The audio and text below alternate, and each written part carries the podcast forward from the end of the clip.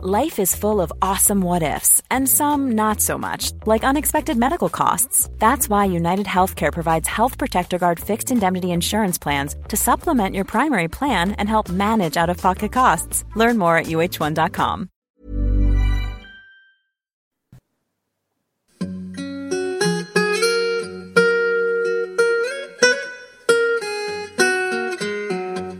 Hello, everyone, and welcome back to the History of England. Episode 108 What has the Black Death ever done for you?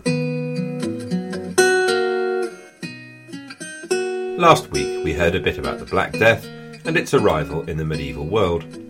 We tried to avoid the numbers, but this week there's no escape. This time we're going to join the long lasting debate about the impact and legacy of the Black Death, and that's going to avoid numbers. The first number has, of course, to be how many people actually died in England. If you relied on the chroniclers to estimate numbers, you'd go mad pretty quickly. Numbers are traditionally not their strong point. They take the fisherman's, the one that got away approach. The thing they do give you, though, is an idea of how it felt. And it felt like meltdown, like the end of the world. Most chroniclers, therefore, talk about more than half of the population dying, and all the way up to 90% of the population dying. It's pretty clearly accepted that these are overestimates, which do more to demonstrate the horror and impact of the plague, more than give an accurate record of the actual numbers of deaths. But one of the joys of studying medieval history in England is that we are comparatively well served by documentary evidence, comparative to other places, that is. And that means that the best stab we can make at numbers is with the clergy, where there are good ecclesiastical records kept about the number of benefice clergy who die and need to be replaced during the period. Taking all these figures gives us a figure of around 45%, yes, 45% of the population dying. Now, this seems just extraordinary, but the figures are remarkably consistent, and these are the most reliable figures. But there are other sources of secular data, and these tend to be much more variable and a little less reliable. So you get things like post mortem inquisitions, for example, or the various dues people had to pay when inheriting a position vacated by someone else who had died, the heriot. All of these tend to bring the estimate much lower, all the way down to 20%, according to some historians. And so you're left with the delights of the medieval world that sometimes understanding is more important than the actual numbers. The best we can say numbers wise is that between 25 and 45% of the population died. So, what does that mean in actual numbers of people then? Estimates for the population of England at this time vary between 5 and 7 million. And so, if we apply those percentages to this range, we have a range at the very lowest end that one and a quarter million people died, and at the highest end that something like three million people died during the first bout of the plague, 1348 50. Maybe it's a little irrelevant. The real point is that the English and the Western world went through hell, and every single person living in England would have been personally affected, even if they were not personally infected, and the world would never be quite the same again.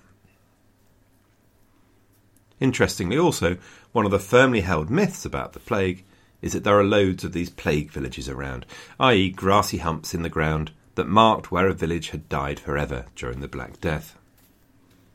In fact, there's no such dramatic rise of these villages. Many either disappeared or were in decline before the plague arrived. There are plenty that got smaller and went into decline during the Black Death, but not many that actually disappeared. So, here's a bit of information you may not want to know. One of my mother's favourite snippets of poetry comes from Cymbeline. Fear no more the heat of the sun, nor the furious winter's rages. Thou thy worldly task hast done, home art gone, and ta'en thy wages. Golden lads and girls all must, as chimney sweepers, come to dust. Slightly laboured point I'm making is that no matter what kind of privileged golden child you might be, death will visit you in the end, just like anyone.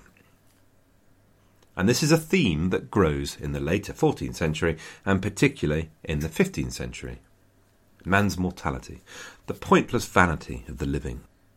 The Italian artist, for example, Orcagna, was a survivor of the plague, and in 1348 his fresco, The Triumph of Death, reflected this exact theme that death knows no favourites and comes to all, rich and poor, old and young.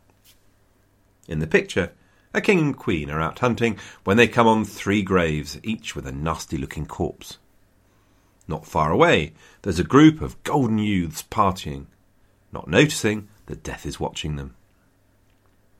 Meanwhile, a procession of lepers and the blind beg for death, but death ignores them, because he would rather take the young and the beautiful. It's not just the plague that leads to the 15th century obsession with death, but it is part of the story, and it would seem rather unsurprising, wouldn't it? But, as a by the by, it's worth noting that in this first iteration of the plague, it's not true that death preferred the golden lads and lasses. Yes, the rich and famous were not immune, but the evidence seems to be that this round of the plague hit the rich less hard than the poor. 27% of the tenants in chief, for example, died. Only 18% of English bishops, as opposed to 45% of their clergy.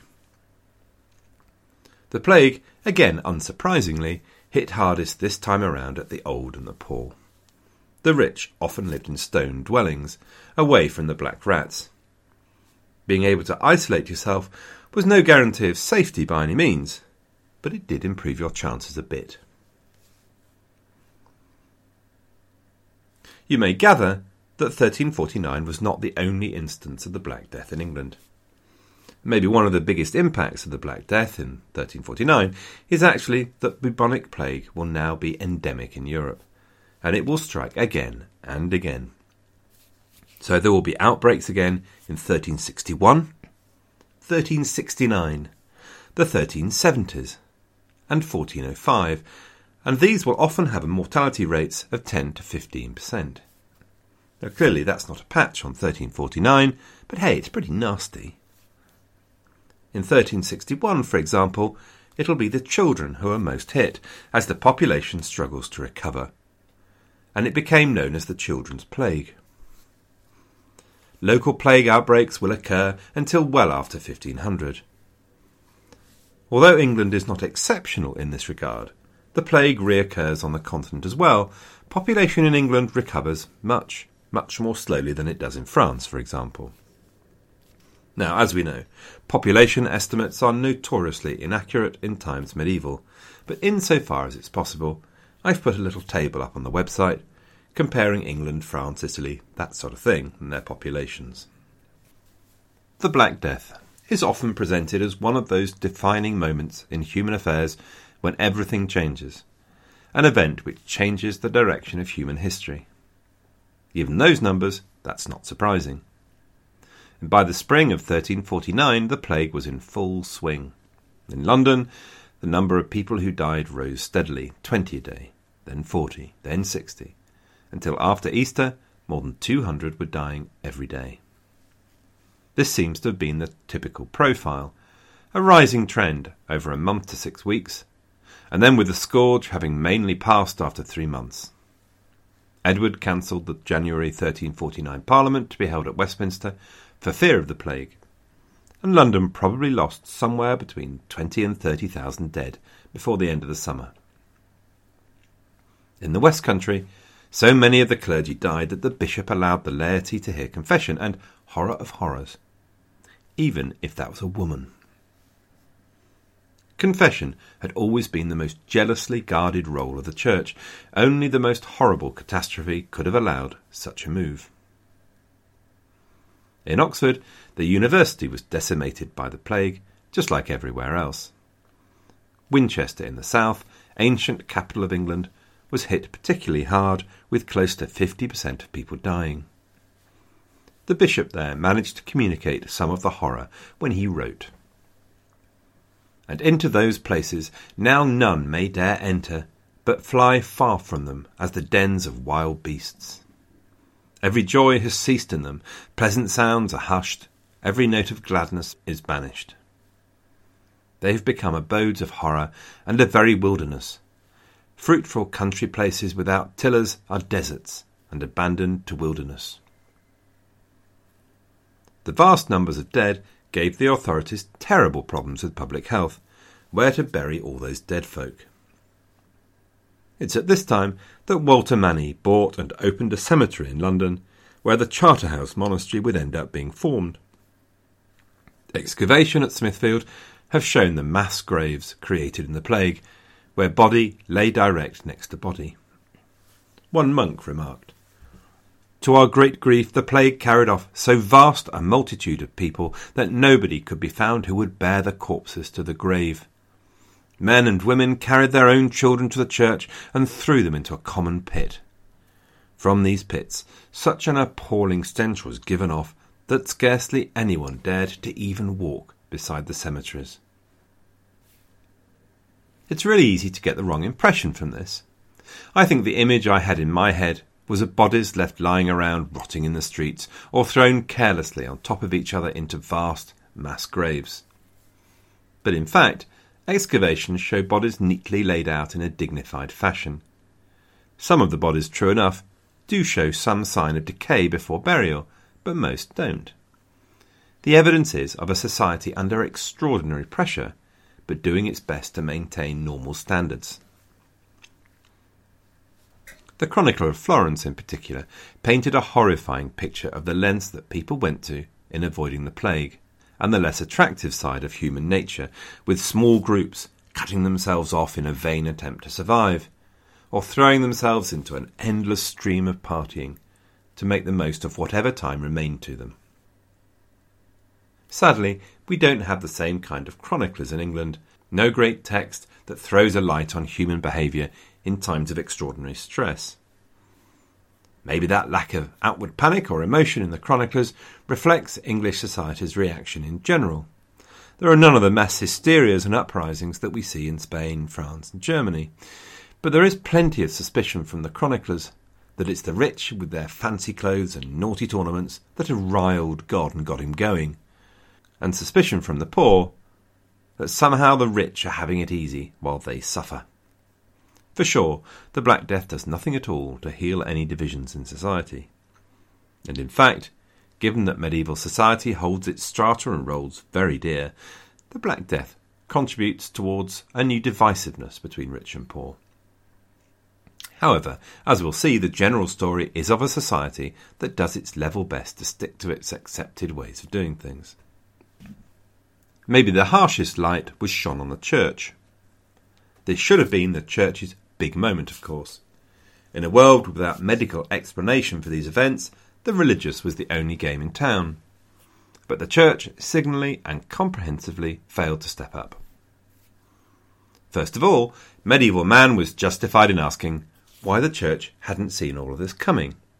I mean, it's all very well telling the world that this is God's punishment, but a bit of warning and an opportunity to mend our ways would have been appreciated. And then there are just too many examples of the church failing in its duties.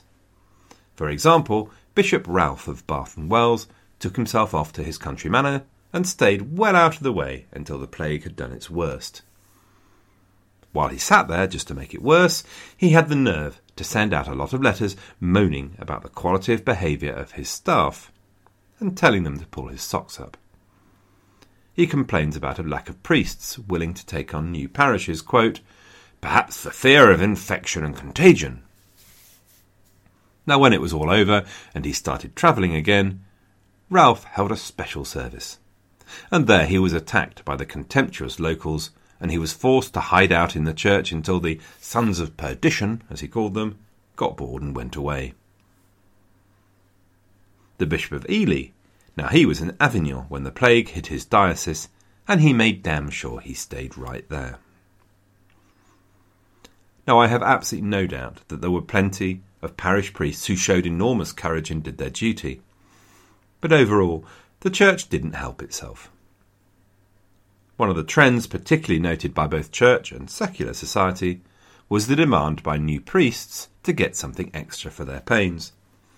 The chronicler monk Knighton wrote, And whereas, while there'd been plenty of priests before the plague, and a man might have a chaplain for five or six marks, at this time there was scarcely anyone who would accept a vicarage at twenty pounds. It's a little unedifying to see priests haggling over the silver before they'll go and save men's immortal souls in the biggest crisis ever. And at the same time, the regular church found itself compared most unfavourably with the mendicant orders, like the Franciscan friars, who seemed to turn up in a village and do their duty. Senior churchmen in England and the continent probably took the wrong tack when in 1351 they appealed for the abolition of the Franciscans. I think Pope Clement's reply is the clearest indication that the Church had not covered itself in glory, bearing in mind that Clement himself was hardly in the business of self denial. This is the chap who'd sat continually between two fires in the height of the summer heat to avoid the plague, and had something of an eye for an attractive ankle. So when the bishops demanded the Franciscans be shut down, Clement thundered. And if their preaching be stopped, about what can you preach to the people? If on humility you yourselves are the proudest in the world, arrogant and given to pomp, if on poverty you are the most grasping and the most covetous. If on chastity, but we will be silent on this, for God knoweth what each man does, and how many of you will satisfy your lusts. Burn. And at the same time, of course, it was quite clear that God Himself wasn't handing out any special favours to the clergy. They died just like everyone else. And in fact, once the plague got into a monastery, given the closeness of the monastic life, death rates tended to be substantially higher than the average. While the church suffers something of a branding problem, though, there's no let up in religious fervour. In fact, rather the opposite. There are masses of chantry chapels opened up all over England, if you'll pardon pun. But maybe that simply indicated a desire to stop God from visiting the plague on them again, because the second half of the 14th century would see a new level of questioning of the Church with the activities of the Lollards and Wycliffe. While in Italy, a significant section of the Franciscans, who believed in absolute poverty, this time declared the Pope a heretic. So, at very least, the Black Death ushered in a new era of questioning of the Church and of their role. All of which leaves us with one of the most popularly debated theories in history about the Black Death's long term impact on society, how it changed the social order of things and set out the conditions that would lead to the modern world, the catalyst without which the digitally controlled motorized cheese grater couldn't have been born. Many of us have those stubborn pounds that seem impossible to lose, no matter how good we eat or how hard we work out. My solution is PlushCare PlushCare is a leading telehealth provider with doctors who are there for you day and night to partner with you in your weight loss journey. They can prescribe FDA-approved weight loss medications like Wegovy and Zepbound for those who qualify. Plus, they accept most insurance plans. To get started, visit plushcare.com slash weight loss. That's plushcare.com slash weight loss. So let me take you off to Oxford in the mid-19th century and the man who started this particular ball rolling you need to imagine a tall man with a big bushy beard, dressed in clerical gear. He's getting on a bit now, so he's stooped, but he's still aggressive and irascible. We're talking about a 19th century economist, politician, writer, and historian called Thorold Rogers. Rogers was a radical and a liberal in the 19th century meaning of the word, i.e., a great believer in free trade. He was a firm believer that a lot of history could be explained by the efforts of the privileged classes to hold back the poorer, and he was fascinated by the Black Death. His interest was something of a turnaround, as it happens.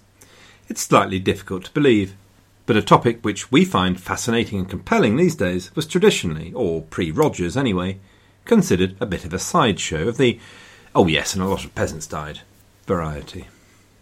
For centuries, the Black Death was a footnote. Of course, once Rogers had lit the blue touch paper and retired, every man and his dog were at it. And now a historian can't buy himself a pint of beer in a pub without tripping over a dozen theories on his way to the bar. Anyway, Rogers' basic hypothesis was that the Black Death revolutionised the economic basis of society and thereby its social structure. The idea was that the disappearance of such a massive percentage of the labour force meant that the people who worked for wages suddenly found themselves the proud possessors of their lords' short and curlies. They could now charge a vast amount more money, because if their lord refused to pay, the labourer could just hop over to the neighbouring manor and get themselves a pay rise there, and the previous chap would be left with empty fields and nobody to tend them. At the same time, the villainous villains could insist that all those demeaning feudal services and labour dues they owed could be scrapped and changed instead to honest rents. And so, in one cataclysmic event, England began to be populated by free men. But the traditional state and feudal vested interest fought back with laws and taxes, which in the end led to the conflagration of the Peasants' Revolt of 1381. Now, the world and her husband has had a pop at this theory. This is, after all, the way of history. Someone pops out a good idea, and everyone else tries to make marmalade out of it. But it has to be said that it is one of those theories that, though battered and bruised, looking slightly hungover and sporting a bit of a limp, is quite remarkably resilient. And okay, it's most certainly true that prices fell like a stone, and wages rose like bilio in the immediate aftermath of the plague. Here's Henry Knighton, the chronicler. The price of every commodity fell heavily. A man could buy for half a mark a horse which had formerly been forty shillings. A large fat ox cost four shillings, a cow one shilling.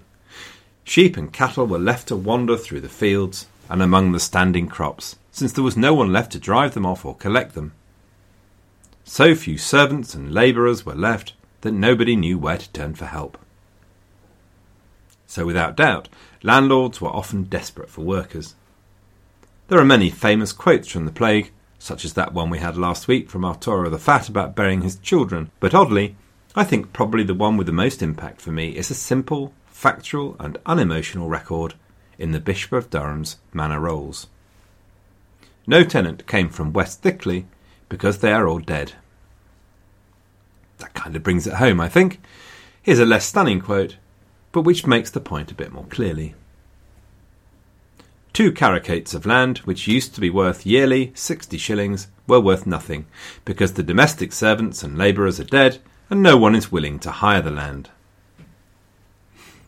So I'm probably labouring the point now. Suddenly, far fewer people, difficult to find the staff anymore.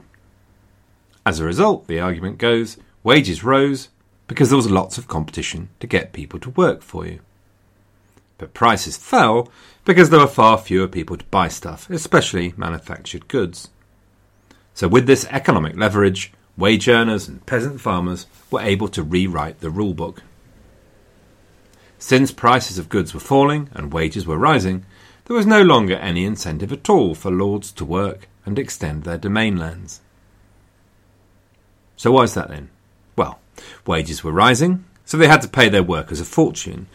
But on the other end, the stuff they grew on the farm wasn't worth the rough end of a pineapple when they got it to market. So that's not great, profit wise. So, rather than growing the stuff yourself on your own domain, better by far to find a tenant farmer to take it on for a solid and reliable rent. The peasant farmer could then worry about making ends meet while the boss went off to find some French esquire to give a good beating and ransom off, tally, and if you will, ho. So there is a move to wage labour and money rents. That means lots of people wandering around who aren't tied down like serfs to specific feudal services. They can move around a bit more and take up new tenancies. Or they may be labourers who sell their mowing services door to door. In short, suddenly you have a much larger, freer labour market and the beginnings of a consumer market. And then also, because there are so few people around, the gap between pay for unskilled and skilled labour narrowed. Skilled artisans who had previously been the bee's elbows sometimes now moved into agriculture even, since the demand for manufactured goods fell and agricultural wages were relatively high. So, in defence of Thorold Rogers, let us take one medieval man, Richard Taylor. Richard was ordered to serve his lord William Lean for a whole year as a ploughman. But William said fie to that and shook his thumb at the idea. Richard instead took on lots of short contract jobs all over the district, and in relative terms he cleaned up. In August and September 1374 he earned 15 shillings. Yes, I know, 15 shillings. Now I know that doesn't sound like a hill of beans, i.e., about 75p in modern money, but before the plague, 13 shillings would have been a ploughman's earning for the entire year. Yes, the entire year. So Richard is now our symbol of the new economy, free labour. It's all terribly convincing. And possibly the most convincing thing about it was the way that the old guard, in the form of Edward III as much as anyone, reacted. Parliament duly passed the Ordinance of Labourers in 1349 and the Statute of Labourers in 1351. Basically, these saw that the peasants were getting uppity. Labourers were getting the idea that now for once they had the power to change their lot in life. So they made the best possible attempt to put them right back in their place. I think there are a few things which demonstrate just how different the medieval world is to our own than this ordinance and law. I've posted the statute on the website, by the way. These laws did a few things. They restricted the right of movement to try to stop people looking for a better offer in the next manor. So that's great, because it's a bit tricky to negotiate a higher wage if there's only one bloke who can offer you a job. Linked to that, they made the gift of alms illegal to the able bodied. So, you couldn't even refuse to go to work and hope to pick up a few handouts to keep body and soul together while you stuck out for higher wages. Then they forbade employers to offer more wages than they'd done three years before, which is basically a way of fixing wages and punishing class traitors. And finally, they fixed prices of key products to protect the income of landholders. To the modern mind, the whole thing is extraordinary. To the medieval mind, it was an attempt to hold on to the eternal verities, the traditional hierarchies which formed the very basis of society and which now seem to be under threat. Many historians dismiss the statute as a hopeless and doomed attempt to hold back the tide. But let it be known that plenty of people were prosecuted, although generally not heavily fined. And also, wages did indeed fall back from the highs of the years immediately after the plague. Okay, they didn't come down to pre plague levels, but they did come back quite close. And there were plenty of prosecutions, so it's not so easy to say that the statutes didn't have an impact. They did a certain amount of tide holding. And look, just as there's no pleasure without pain, there is no neat historical theory without its holes. And so to the counter argument the Rogers bashers. Some bright spark pointed out that if all this was true, one of the things you'd expect to see is a bunch of very rich peasants moving their way up the tree, taking on large tenancies. And there is a bit of that, but in fact, you don't see as much as you'd think. And there is a problem with Rogers' basic assumption that the supply of labour becomes scarce because a third of the labour market have gone and died. But what if the number of labourers was already twice as big as it needed to be? Then you'd just have a return to the good old days. And what you clearly have in early 14th century England is not unemployment necessarily, but it certainly is underemployment. I.e., you might have two peasants on land that really only needed one to tend it. And that meant that although losing 40% of the population sucks, if you do have a population twice as large as it needs to be, it will have less impact than you might think. Then there's that flexibility thing. A free market of labourers, free wage earners, wandering around ready to buy whatever they want to buy. Well, given the trend for landholders to not bother with farming of their own land and go and find tenant farmers, a lot of these supposed pool of free labourers actually went and acquired a bit of land as tenant farmers. And another thing. I said that in the immediate aftermath of the plague, Wages rose, prices fell. True enough.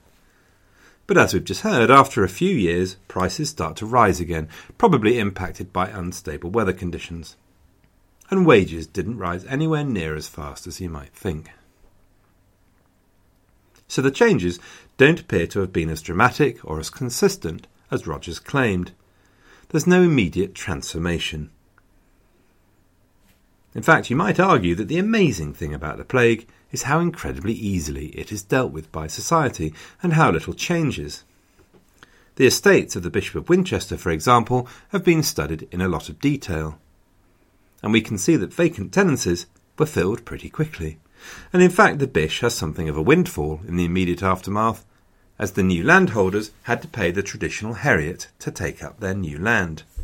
So, in actual fact, the Bish's income goes up very significantly in the year after the plague. The point about all this is that it's patchy. We've got winners and losers. Some towns, for example, actually grow because they're more successful. People travel from other towns to go there. And it's the same in agricultural areas. Poorly run estates with oppressive landlords lose out because their tenants run for it and move to better ones. Medieval society was deeply conservative. So the sight of those peasants taking advantage of their newfound influence offended the deeply ingrained belief in the structure of society. Writers like Langland and Chaucer were horrified by such brazen behaviour. And Langland makes a hero of a peasant who does what a traditional peasant always did. And Langland makes a hero of a peasant who does what a traditional peasant always did, and remembered his station in life. The Statute of Labourers was an expression of this conservatism, not just repression. So, what are we left with then? The plague and its irrelevant blip, despite the death of maybe three million souls. Rogers was an interesting chap with a mind like a bacon slicer, but on this one he got it wrong. Well, as with most things in history, sadly, the answer's probably somewhere in the middle. The basics of medieval society did not get changed overnight by the Black Death. Despite the enormous strains and continuing shocks from following plagues, the structure of society basically survives, as did its economic structure. But that's not to say nothing had changed. There was a subtle change of mindset. The peasantry expected to be able to change their lot, to have more freedom of choice. Their faith was every bit as strong, but the church no longer quite had the solidity and respect it once had. There was a greater sense of fluidity. The plague maybe wasn't the single dramatic, changing force it was once thought, but it was definitely, without doubt, a catalyst of change.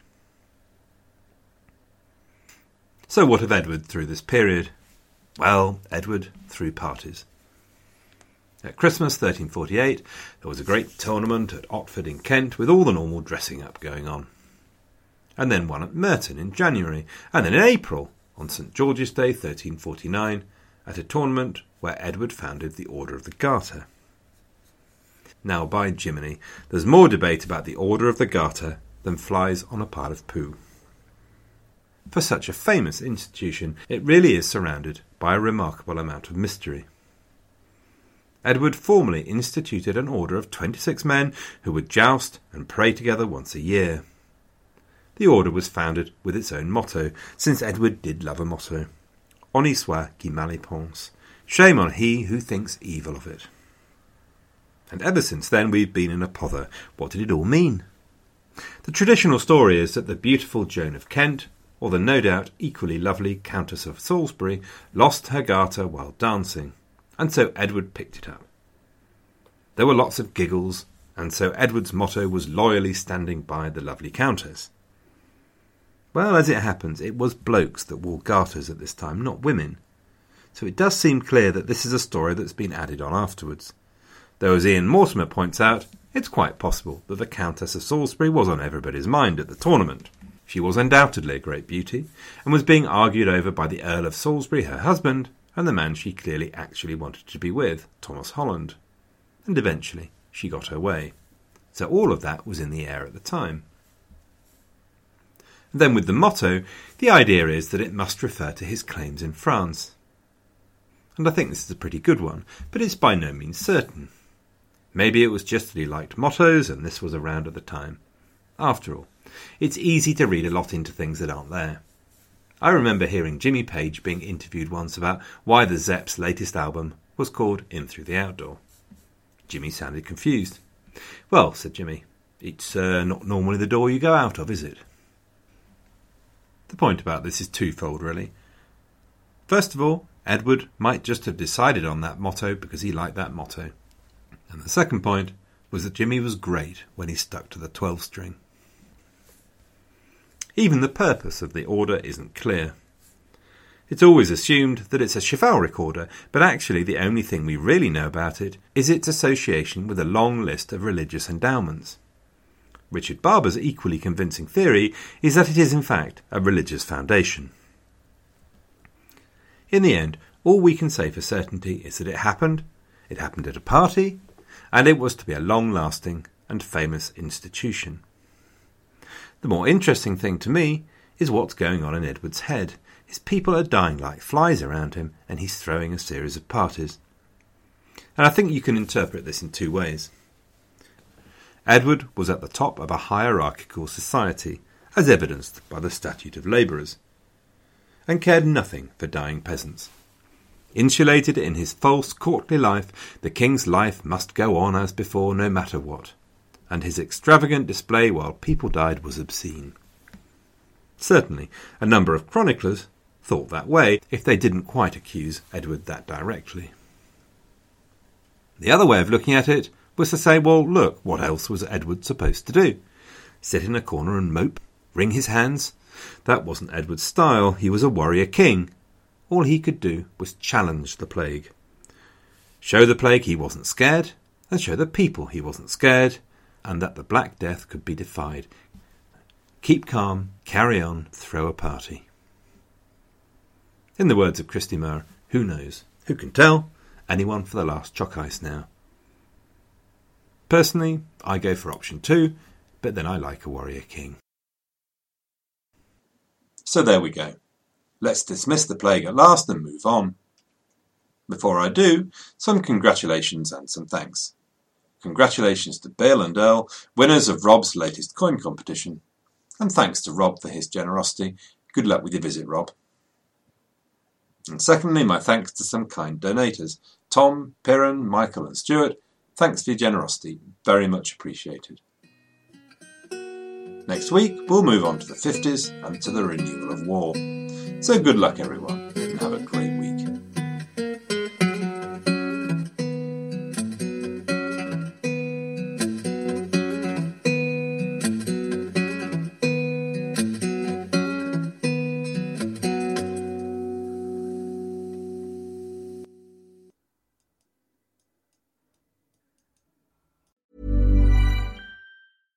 Hey, it's Paige DeSorbo from Giggly Squad. High quality fashion without the price tag. Say hello to Quince. I'm snagging high-end essentials like cozy cashmere sweaters, sleek leather jackets, fine jewelry, and so much more. With Quince being 50 to 80% less than similar brands. And they partner with factories that prioritize safe, ethical, and responsible manufacturing. I love that. Luxury quality within reach. Go to quince.com slash style to get free shipping and 365 day returns on your next order. Quince.com slash style.